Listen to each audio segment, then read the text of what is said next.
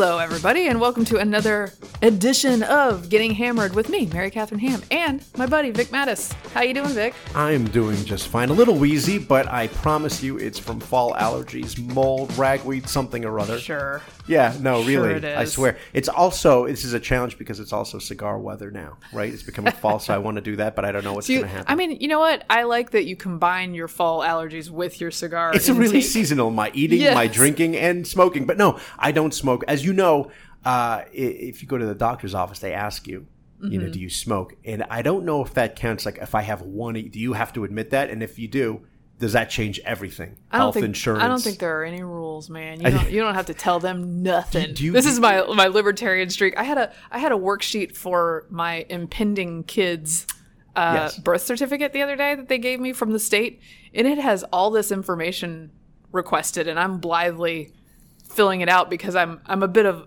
I kind of like Yeah, a you- form. yeah, I'm like, oh, fill out fill. I know the answers to these questions. This is easy.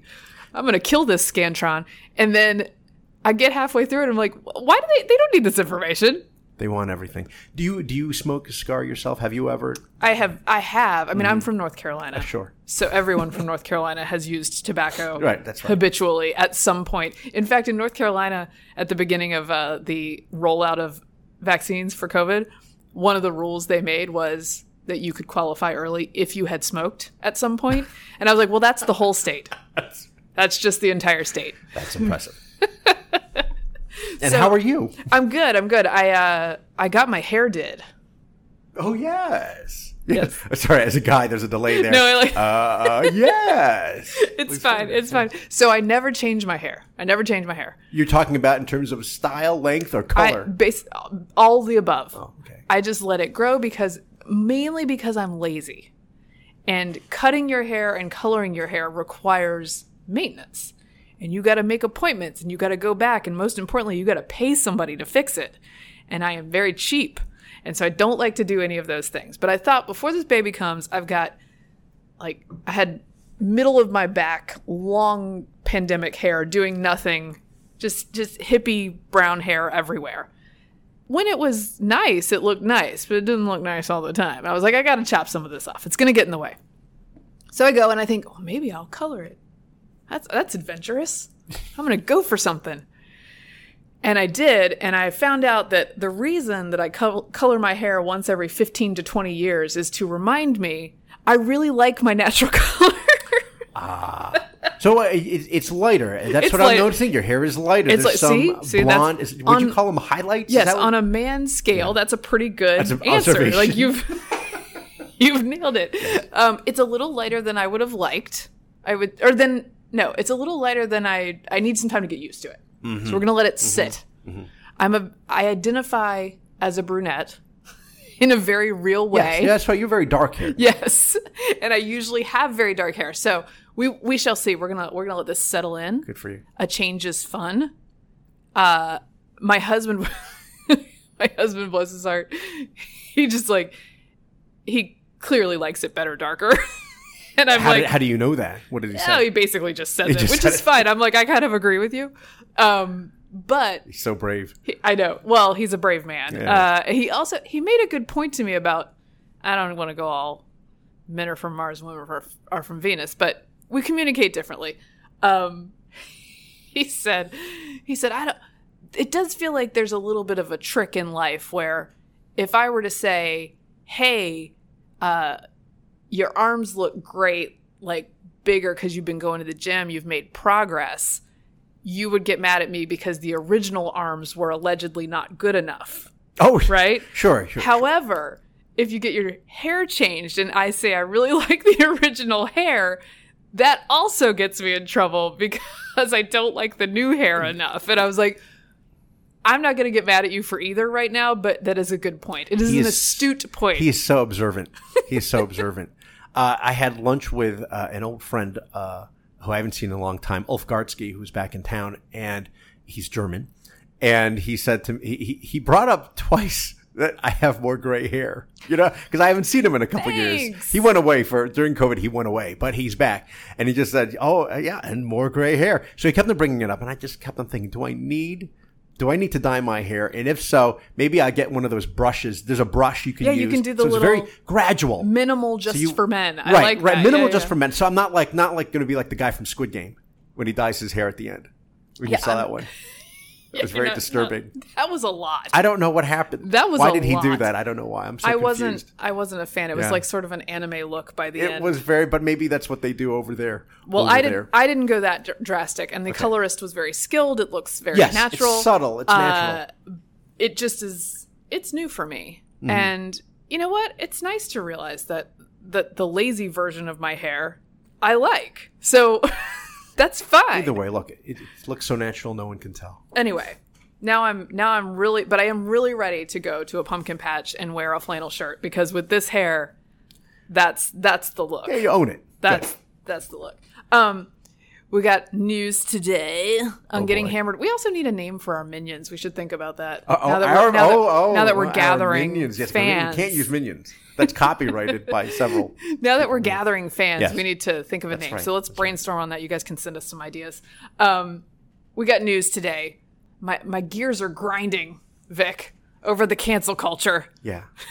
I don't mean to be a cliche, was- but I am thought That annoyed. was so 2020, but it's still going on. Actually, no, no, no. So I so oh, I've got to plug my book. I wrote a book called End of Discussion, available at Amazon.com. Yes. Um, about cancel culture before it had that name, uh, about the inability to have these conversations Mm-hmm. and how.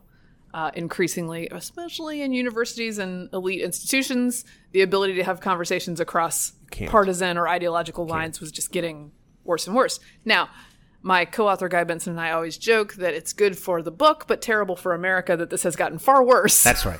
Since we wrote the book in 2015. Uh, case in point, Dave Chappelle's comedy special on Netflix. We are on week three, I think, of a news cycle.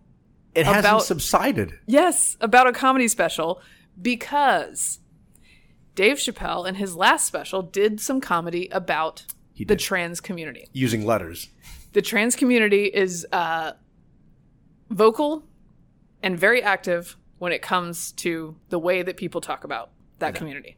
So they rose up after that special, got mad at him. Mm-hmm. Netflix, of course, has paid him gajillions of dollars to do a series of specials, and they are making bank off of it because people like Dave Chappelle because he's one of the greatest comedians of all time. He took some jabs in that special. The community got mad at him. And at this point, he decides in his new special, he'll do it again because of the attempted canceling last time. Right? That's right. So The, the pressure is not actually forcing him to become contrite. It's not forcing him to have a conversation, if you will, which is what they want is the conversation and the eventual re-education, but rather Yes.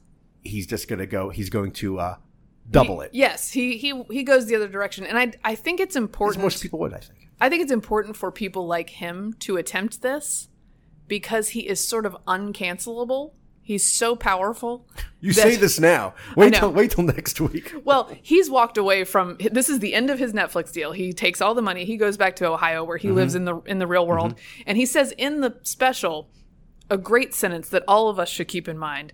At one point, he says apparently after the last special, uh, I got uh, taken down on Twitter, but I don't give an F because Twitter's not a real place. That's right. And that is a thing Yeah. that many of us should remind ourselves. That's right. Um, so he's going to go live in the real world. the The backlash is now on Netflix.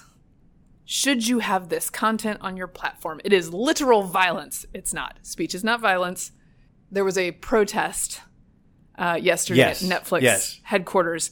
The CEO, who originally very concisely and I think Ted Sarandos. He held his Ted ground. Yeah, he he held his ground more than I would have imagined in Yes. this case, where he said he said in fact, uh, content on screen doesn't directly translate to real world real real world harm. I can say words, which is the allegation of many many many people Right. in these sort of woke cancel That's right. culture is that is that the words are violence. Well, they're not. They're jokes. so he stood up for it. But yesterday, the pressure continues to build, and he says, "Well, I screwed up when defending the special." He did not. He did not screw up. And now he says he should have he should have focused on the humanity of the people who were upset. Is that is that an answer you think that he lawyered up uh, in response, or is this just him sort of shooting from the hip and saying, "I need to do something quick"? I think he might be spending too much time on Twitter, which is not a real place. So the pressure is building in his own head. in his own head. Um, but he I looks also- out the window. Right. But I also think strategically, and they've had several incidents of, of, of employees bursting into meetings and being mad about this, uh, walking off the job, tweeting about it. I think it's strategically a bad idea because the second you give an inch, they're going to look for a mile. It's not That's right. that this is the way, and I mean just like general cancel culture. No, the, the apologies never end. Yes, and this is this is why I, I wrote in the book, end of discussion, available on Amazon.com, that Joan Rivers was great in this way because she would not give anyone the Yeah. next news cycle.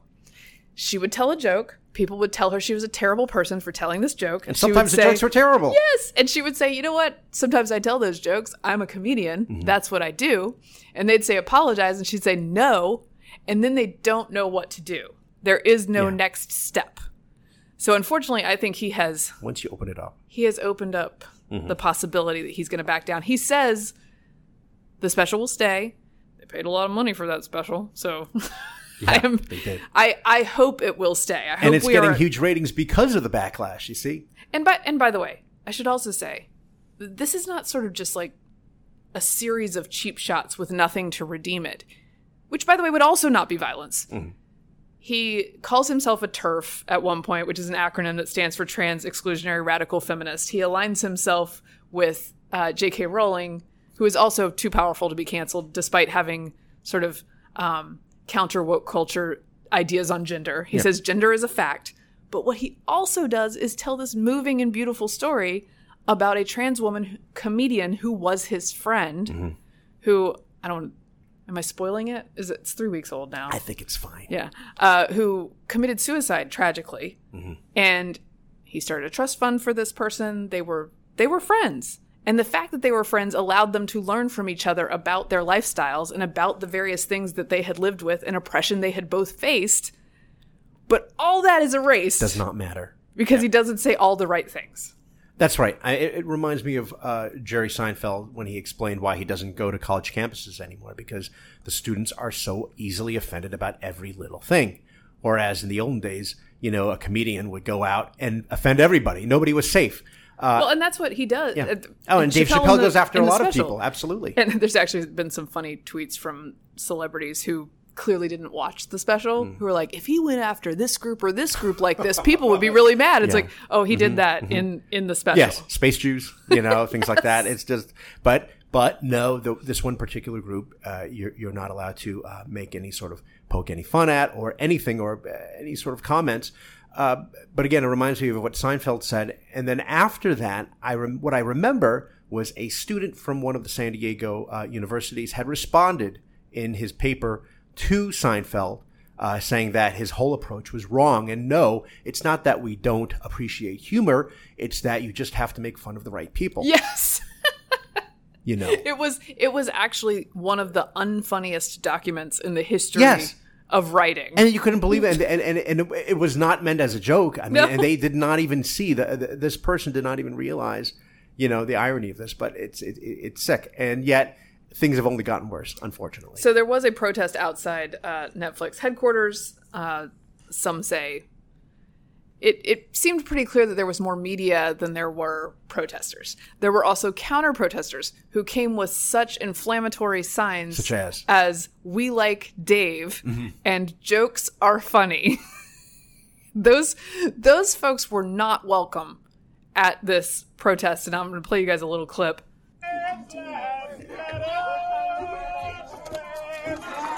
So here's a group. They're very mad at the We Like Dave guy. They a guy takes his sign, rips it apart. We're gonna pretend like the audio is playing. And after he's done ripping the sign off the little post, the aggressor announces, "He has a weapon! He has a weapon!" Which is the demolished The broken sign, the guy- that, the that he he just attacked him and took apart. Um, the irony that this guy who stole this other guy's very chill sign and destroyed it thinks that he's the tolerant one. yes, I can't believe people don't see this. I used to say this all the time. You know, you know, uh, they believe in such. They're such strong believers of tolerance that they must eliminate intolerance. We we must not tolerate the intolerant. Right, we have You're to- the ones. You must Yeah. be So- the the guy with the "I like Dave" That's sign must be eradicated in order for people to live in peace. Now, there's various celebrities now in the second or third wave of this criticism coming out to say, "Hey, you know, I stand with these uh, with these employees of Netflix and other people who were hurt." Uh, Dan Levy, who is the star of Schitt's Creek. Sorry, am I allowed to say that on air? Yeah, a that's fine. S C H I T T. That's fine. who I really like, but he he says, uh, you know, trans transphobia is wrong, and this is not a debate. And the end of that is the part that bothers me, because nothing's a debate as long as you just say, "This made me feel a certain way." Yeah, then, and then they just end it right there. These people should uh, probably not watch the Eddie, Eddie Murphy classic stand-up Delirious, which he performed uh, just uh, across uh, the way at uh. Constitution Hall. Oh my gosh! And the funny thing is, I need to. I mean, I need to make a pilgrimage. I didn't know you this. do, yes. He, I mean, you want to talk about jokes against certain communities, man. I mean, you know, and everyone's laughing it up, you know, because it was a different time, and so you know, people were not as enlightened as they are now. But you know, some of the stuff he has was incredibly funny, and, and Eddie Murphy and Raw very- is one and of my favorite things. and very ever. offensive. Yes, Which I, that probably makes me persona non grata. Just that I enjoy that special and know maybe every every word of it Mm-hmm. What- from my eighties from my eighties he, uh, he did VHS. incredible. He did incredible and inappropriate impressions, but it was all funny material. And the the crazy thing is, you know, he, he's over. do- They're doing this, and it had just happened when they recorded Delirious. It was just after the '84 election, and Ronald Reagan had won what the 49 out of 50 states. Right. So he swept. And Murphy mentions that you know about this huge election, and the entire crowd boos Ronald Reagan. It's funny. That's, That's how so funny. left DC was and always is, I guess. I mean, Things certain things don't a change. different room, right? Different right, room different than the not reflective of America. No, it- that room didn't look like America. That's right. That's right. Another quick story about cancel culture, just because there's there are different stories that I know different people react uh, more strongly to than others. This one really got me because there is no underlying infraction. So at coastal, You're going to have to explain this because I Okay. looked at it and I, st- I had to read it twice. Okay, at Coast- understand. Coastal Carolina University, a visiting uh, teacher or lecturer was meeting with stev- several students of color in a classroom. And those students of color said to this teacher, We would like to meet up with other students in our community to talk about some of the things we go through at school. Great. They brainstormed some names of other students of color that they could connect with. They put them on a whiteboard. Another group of students enters the room and decides immediately that this list of the names of students of color must be nefarious. There must be something going on, and the diversity, diversity, equity, and inclusion uh, investigative team must must get on this. Because they have to do something. Right. So the diversity team gets on this. To their credit, investigates and finds there's nothing, there's no ill intent here. This is just a list of people who wanted to get together and talk. And reports this result, unfortunately, though, in an email that says, we believe it's important to inform the student body that the intent behind the list was as a resource for new students who are looking to be in community with other students of color. This in no way undermines the feelings that any of you feel about this incident. It should have never happened. And You the should never have written names. and the Diversity, Equity, and Inclusion Committee will be discussing with faculty and students the gravity of the situation and how to handle these requests in the future. Nothing happened. There's no danger, there's no ill intent. Much like in the workplace now, it's like the, the inmates are now running the asylum. And so a lot of the older generation liberals are actually quite terrified because Yes. they're surrounded by them. And rather than try to fight back, they know they're going to get overwhelmed by them. And so they just completely cave. Well, well, one response. professor was not scared by this incident and in fact said hey um like maybe we're making too big a deal of this i can't believe people's feelings are getting hurt so easily uh, he also makes note of the fact this is in the theater department he's a theater teacher and he says like if you're going to go into theater, but I think his point was you got to be a little more thick skinned than this. And uh, he is under disciplinary For saying that. For saying that. Because he invalidated the feelings of people about a thing that did not happen. And no one is noticing that any of this is insane. If you say it's insane, then, well, you're not only insane, but you Well, need to be. And I don't want to. I don't want to like blow out of proportion individual Mm-hmm. incidents, right? But this happens a lot. It's- There's so many that you can't keep track of them, and the theme throughout both well, both of these stories and all of these stories is the inability to have conversations with people. And that we are putting up wall after wall after wall. Right. And it's particularly in elite institutions where those customs will travel out into the rest of the world. That's right. And I have spent my entire life talking to people I disagree with. Yeah. And if we stifle that, the results are bad. The classroom is supposed to be an exchange of ideas. You know, be challenged in your beliefs and challenge their beliefs and enlighten and whatnot. And instead, it's just go into the classroom and please tell me what I believe is right, and that's it. And you're not allowed to challenge any of that. Um, but we, we did this also in the Washington Free Beacon. Uh, Aaron Sibarium uh, broke the story about Yale Law School. You know, and and, Yes. and, and, and the FedSoc party where they were going to have Popeye's fried chicken, which I personally love. I know you're a Bojangles person. I can I, I can take Popeyes if I need to in a pinch. I, I drive by when we see our uh, my, my brother in law's family out out there out there in, uh, past Winchester. Um, there's a Bojangles. I'm always tempted to pull in and see what see should- what all the fuss is. you should go for it. See I'll- what Mary Katharine's talking I'll about. give you a crib sheet of Oh, like th- what you need to order. Okay, yes, right. yes. Uh, so anyway, but they had uh, Aaron Sibarium broke the story, and you know there are people just basically triggered by the fact that you know somebody's affiliated with the Federalist Society. Yeah. It's That's where we are. It's getting worse. it is it is it is and I, what i arg- always argue with college students because I, I speak to college students and i try to be on college campuses frequently even though i am in the distinct ideological minority there is that being around people who think differently from you as with all the arguments you make about diversity of other forms is very good for you Exposure. it's good for your brain. It's good for friendships. Mm-hmm, Yes. Mm-hmm. You can learn things and change your mind. You could change someone else's mind. There's a lot to be said for it. That's right. And at the end of the day, I, f- I feel like I'm giving lectures on how to have human conversations, but that's where that's it where we feels are. we are. That's where we are because you know for them there's only a there's a certain level of you know, like parameters for diversity, and they rarely include ideological diversity. Right. So as long as you agree with somebody, you know, God forbid, you know, you meet somebody who's conservative. Anyway, so I always tell them to be be the weirdo in the room. Rooms need weirdos. That's right. Say the thing. Say the thing that other people aren't saying. But I understand their fear.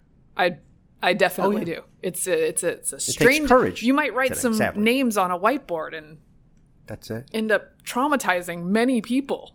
Who are these people? But you know, they're it starts it starts it starts at a very young age now. I want to so I want to find a nice way to Mm-hmm. say grow up, but I don't know what it is yet. Well, the, the, the frustrating thing is we used to say, you know, well, you when you get out in the real world, you know, you're going to change, or when you get out in the real world, no, the real That's the world is now changing. That's the thing. To and that them. and that is what worries me too. Is that the, that these, like I said, these customs follow Yeah. the students out into workplaces and out into corporate environments, and it can really cripple things and and also make art bad. Like I don't want comedians to have a rote list of things that they must say in literal activist form in order to be okay. Right. I would like a rich story about a person that this person was friends with and that has some interesting implications and we're not sure exactly where he stands on whatever. That's art. It's very controversial. I know. Speaking of controversial, I'm getting into all to all my these are my hot buttons today. We're doing kids kids and COVID in school. oh boy, Here we go. the high rate. You're going to talk about the high rate. Okay, go ahead. No, I'm not going to talk about that. Um, I am going to talk about, uh, and I don't know, I don't know where our audience stands on this, but uh, the White House is rolling out its plan to vaccinate five through 11 year olds for COVID.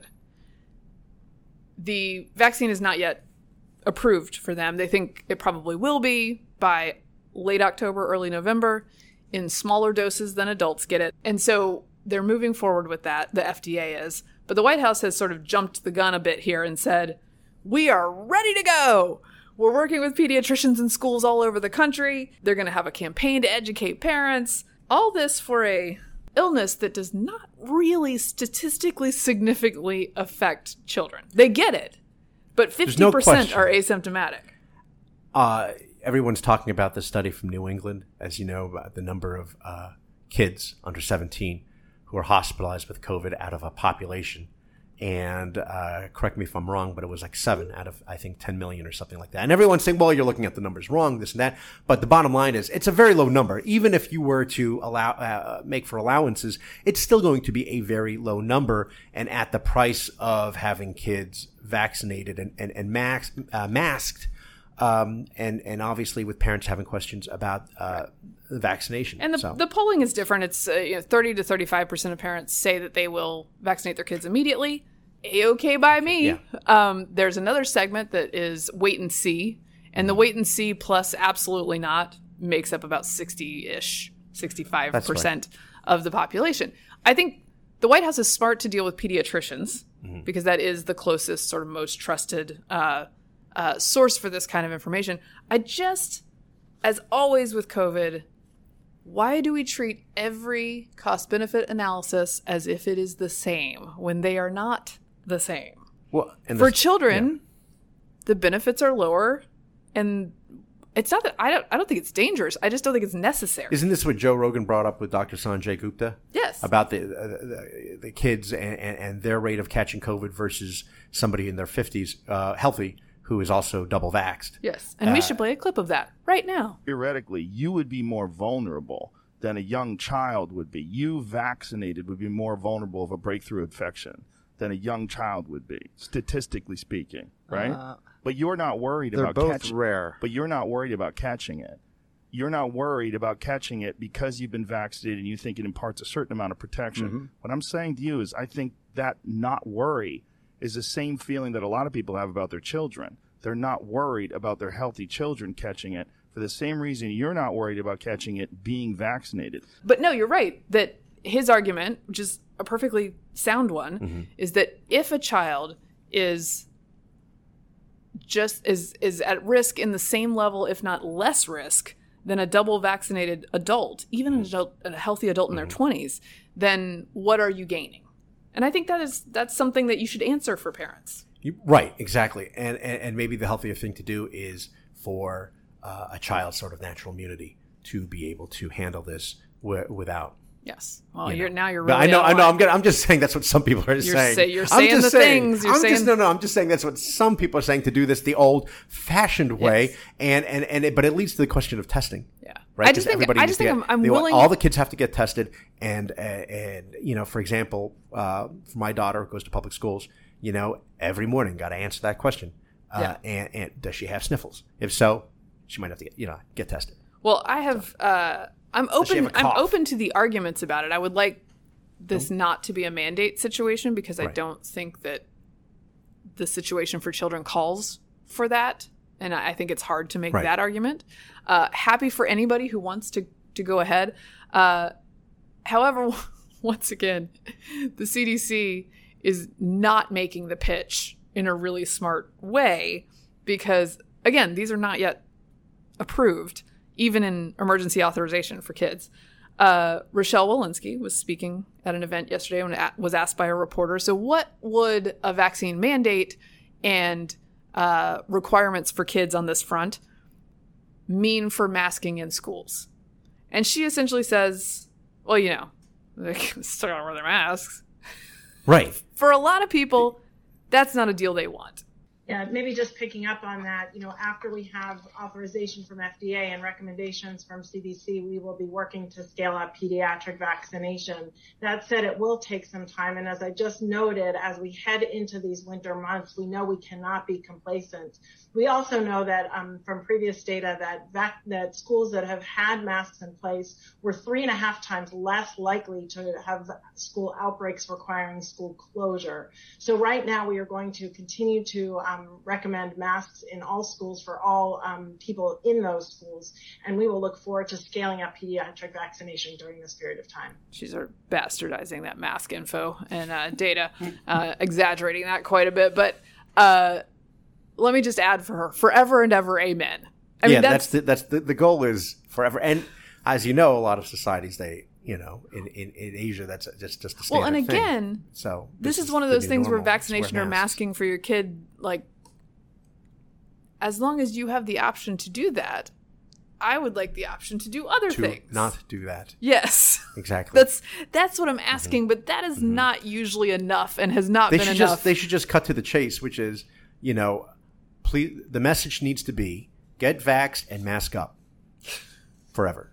And that's it. I mean, why, why don't we just cut to the chase? Because instead of dragging it out, when are we? No, the answer is never. So that, that's. I mean, and the next question is, of course, the mandates. When are they going to have the mandates for the schools? And saying that your Oh. child cannot come in to a high school, and then after that, uh, middle school, and then after that, obviously, if they're going to be allowed for five year olds, then kindergarten and up. well, and again, the cost benefit analysis for teenagers different than a five year old, right? There are greater chances, particular and for immunocompromised kids and sure, for people. absolutely. Um, you know, I have a friend whose whose whose kid survived childhood cancer, and he was first in line. Yeah, obviously.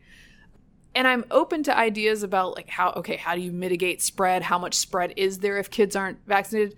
As of now, I'm unconvinced that this is the emergency, especially in highly vaccinated areas already, that requires this and would require a mandate at some point. Although the timeline of the last 18 months convinces me that it's going to be a real it's going to be a rocket ship trip from approval to that. Well, you know, I mean, I, I assume this is what they do in Europe and uh, with the kids, right? They're all masked up over there too. Oh no, Oh, no, no, not. they don't do that. Okay, so Yeah. well, just follow. It's uh, continuing to evolve as you There's know. It's ample evolving. there's ample evidence that you can run schools without these measures. Uh, I wish we would because I think it'd be good for kids. I don't think Rochelle Walensky knows anybody in Europe. So The American Academy of Pediatricians, by the way, yesterday declared a mental health crisis for young people. yeah, that's right. would have been helpful if last year they had said, hmm, seems like all this Zoom schooling might not be great for the kids. But they took a different tack, and schools in America, unlike every other wealthy country, were closed for the entirety of the year in many, many metro areas. Not in the whole country, but in many, Sadly. many metro areas. Not, not great for folks. Uh, and that is the issue that is animating the race we talked about the other day, the Virginia governor's race. Just a quick update on that. Uh, some new polling that shows it even more neck and neck. Uh, I think most people still say probably McAuliffe is the favorite because this is a bluish state, but that the momentum is Oh, certainly momentum. In momentum's very important, Big Mo. just like turnout. Big Mo. Yeah, turnout and momentum, yeah, that's really super those important are the factors. is in favor of uh, of Glenn Youngkin, the Republican, right now. That's right. And one of the reasons for that is because people have gotten mad about the education issue. Youngkin's improved position is coming from this is from a polling firm a widening partisan gap in voter engagement and a shift in voters' issue priorities, particularly around schools and the pandemic. That's right, and that is from the nonpartisan Monmouth University poll from my great state. So things are things are very close. Yes, here. Uh, that's that's the thing that he's taken the edge uh, over uh, uh, Glenn, uh, Terry McAuliffe. Glenn Youngkin has on the issue of you know for parents who do you trust more for education, and that is a big deal because Republicans never have the edge in this. No, By the it- way, all it took was all, all it took was forcibly closing schools for 18 months for Republicans to get a, one point point, one lead. one point lead. Yes, but I mean it's becoming the, the case with questions about the economy. Right. Right. Uh, it used to be it used to be foreign policy. That's where you know I mean, it was always the Republicans had foreign policy, Right. but now you're adding this also.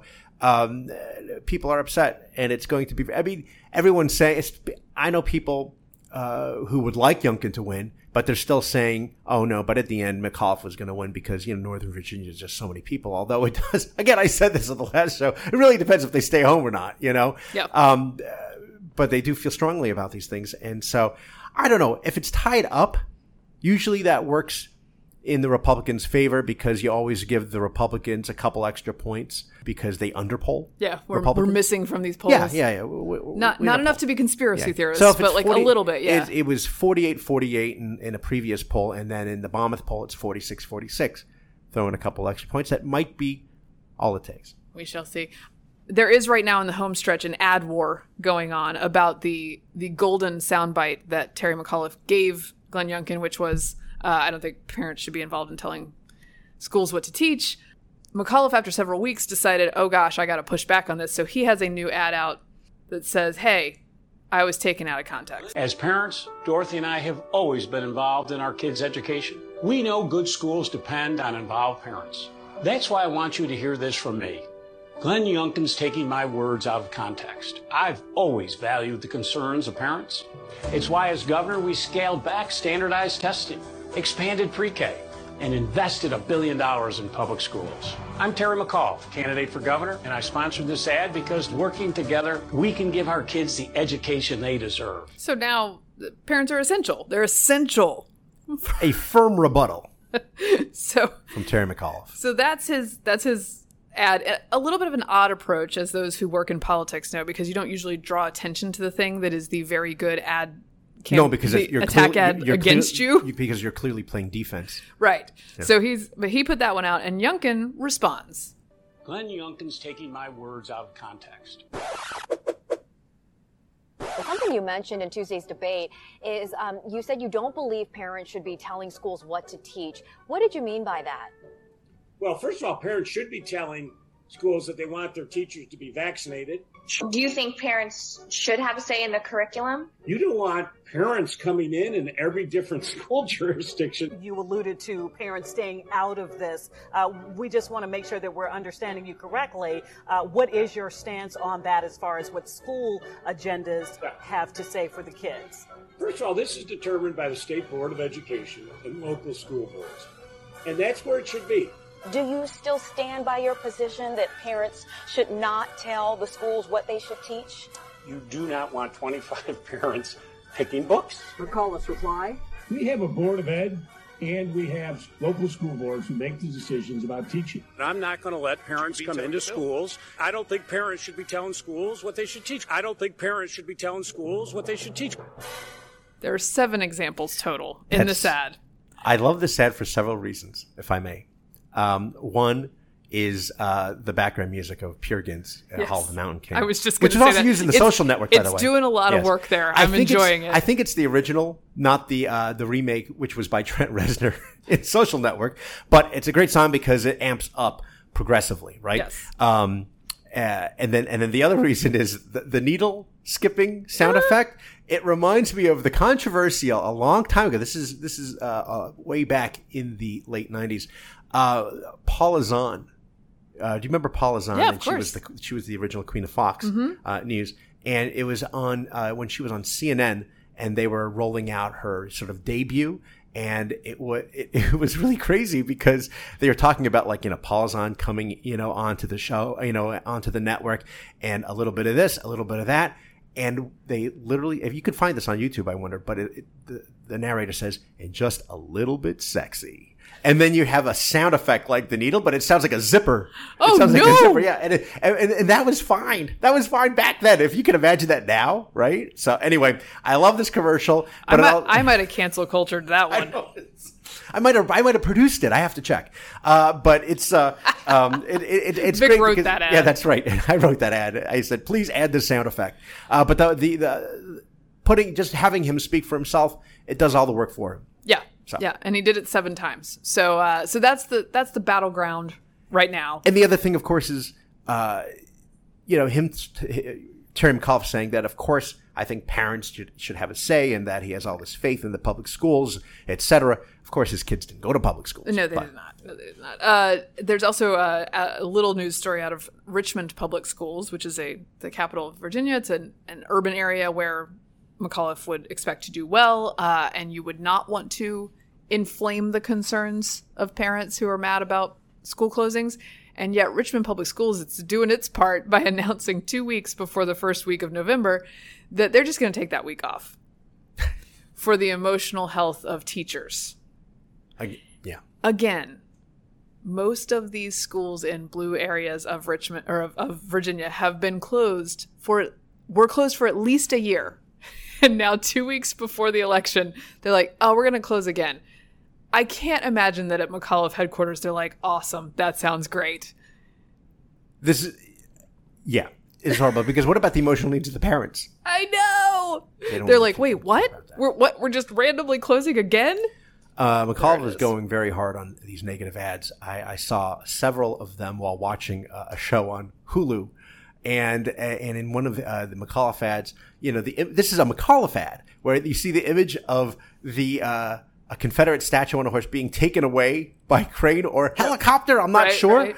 Uh, is that really exciting people to say? Oh well, I got to, I got, we got to erase that history. I'm voting for that guy. Well, the the attempt is to align Youngkin with Trump in Yeah, yeah, any way, yeah. Oh, shape, or yeah, form. there's a lot of those And ads. so, A lot of those Uh, ads. I've noticed that when I and this is very heteronormative, gender normative. Everybody get ready, but it's true.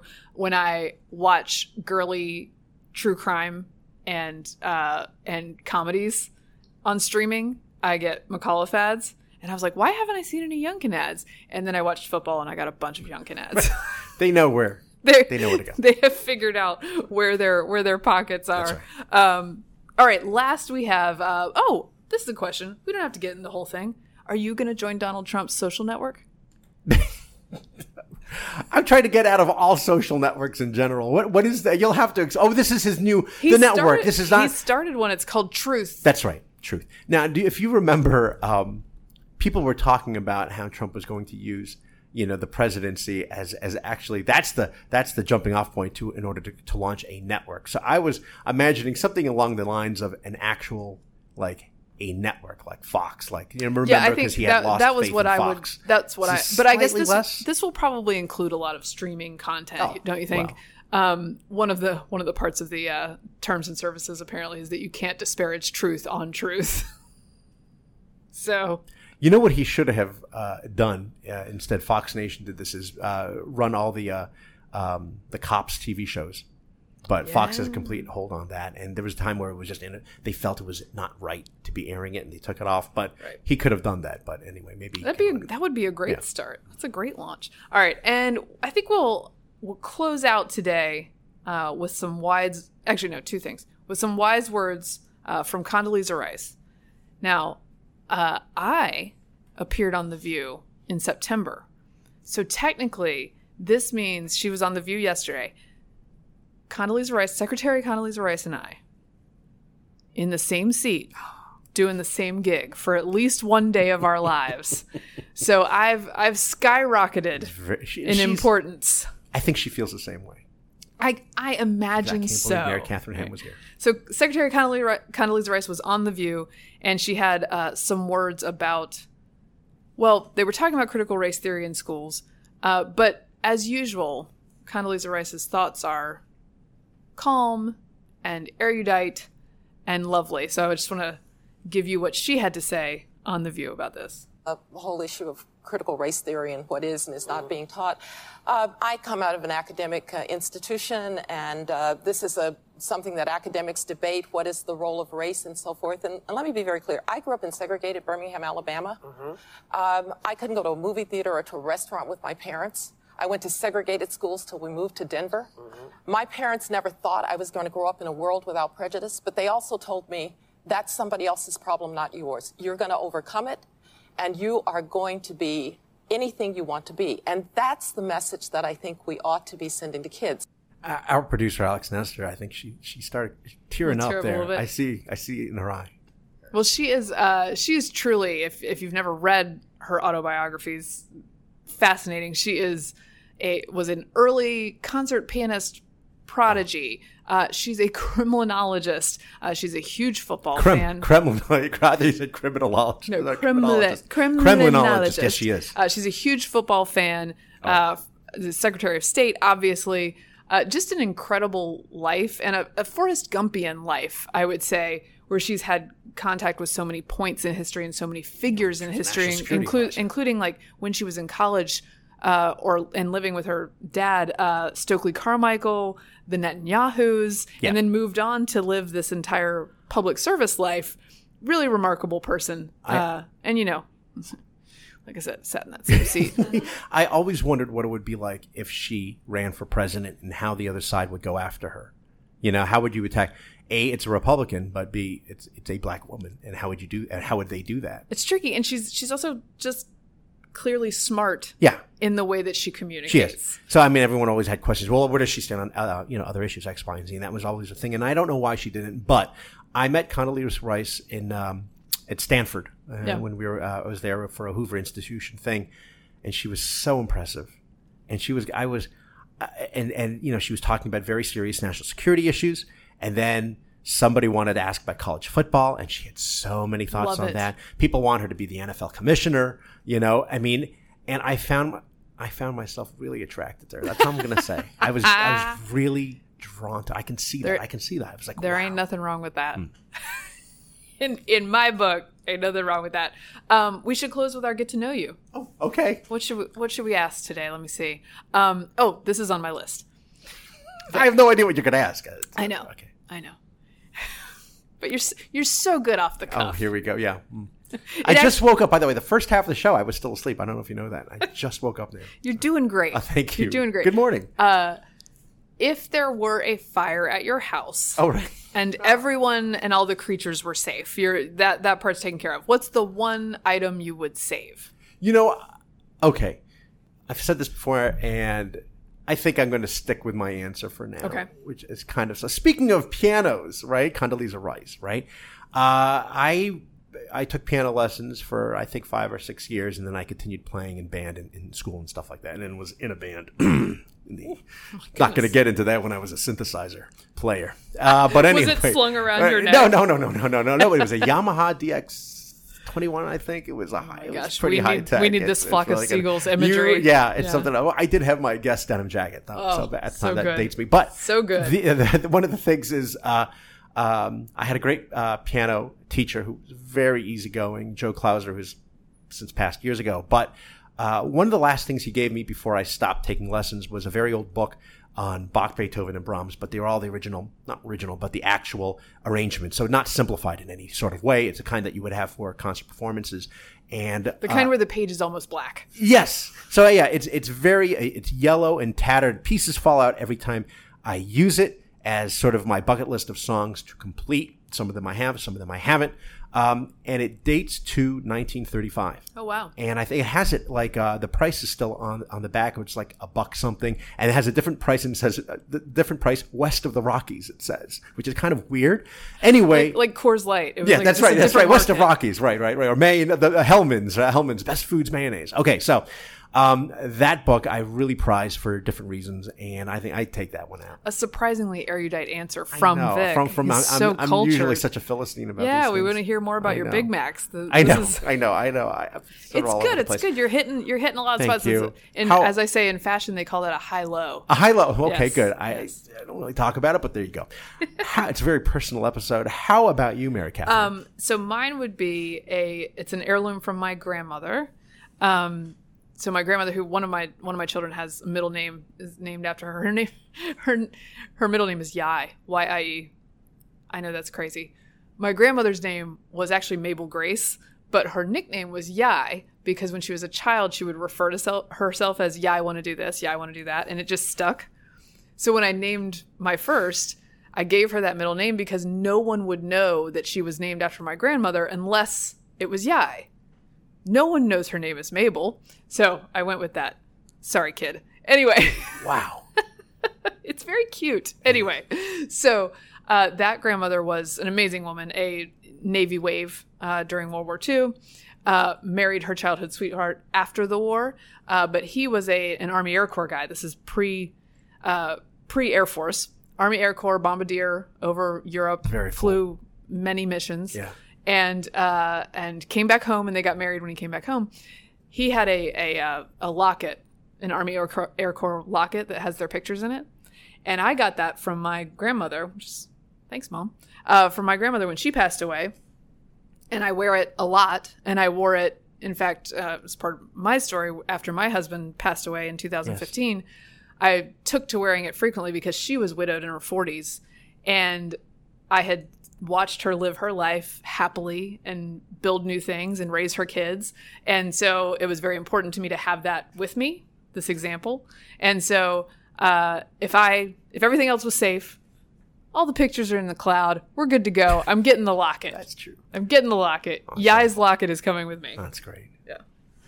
Oh, I made Alex cry. Twice in one episode.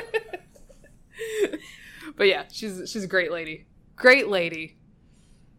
Worth naming your kid Yai for. That's not her first name. It's her, it's her middle name.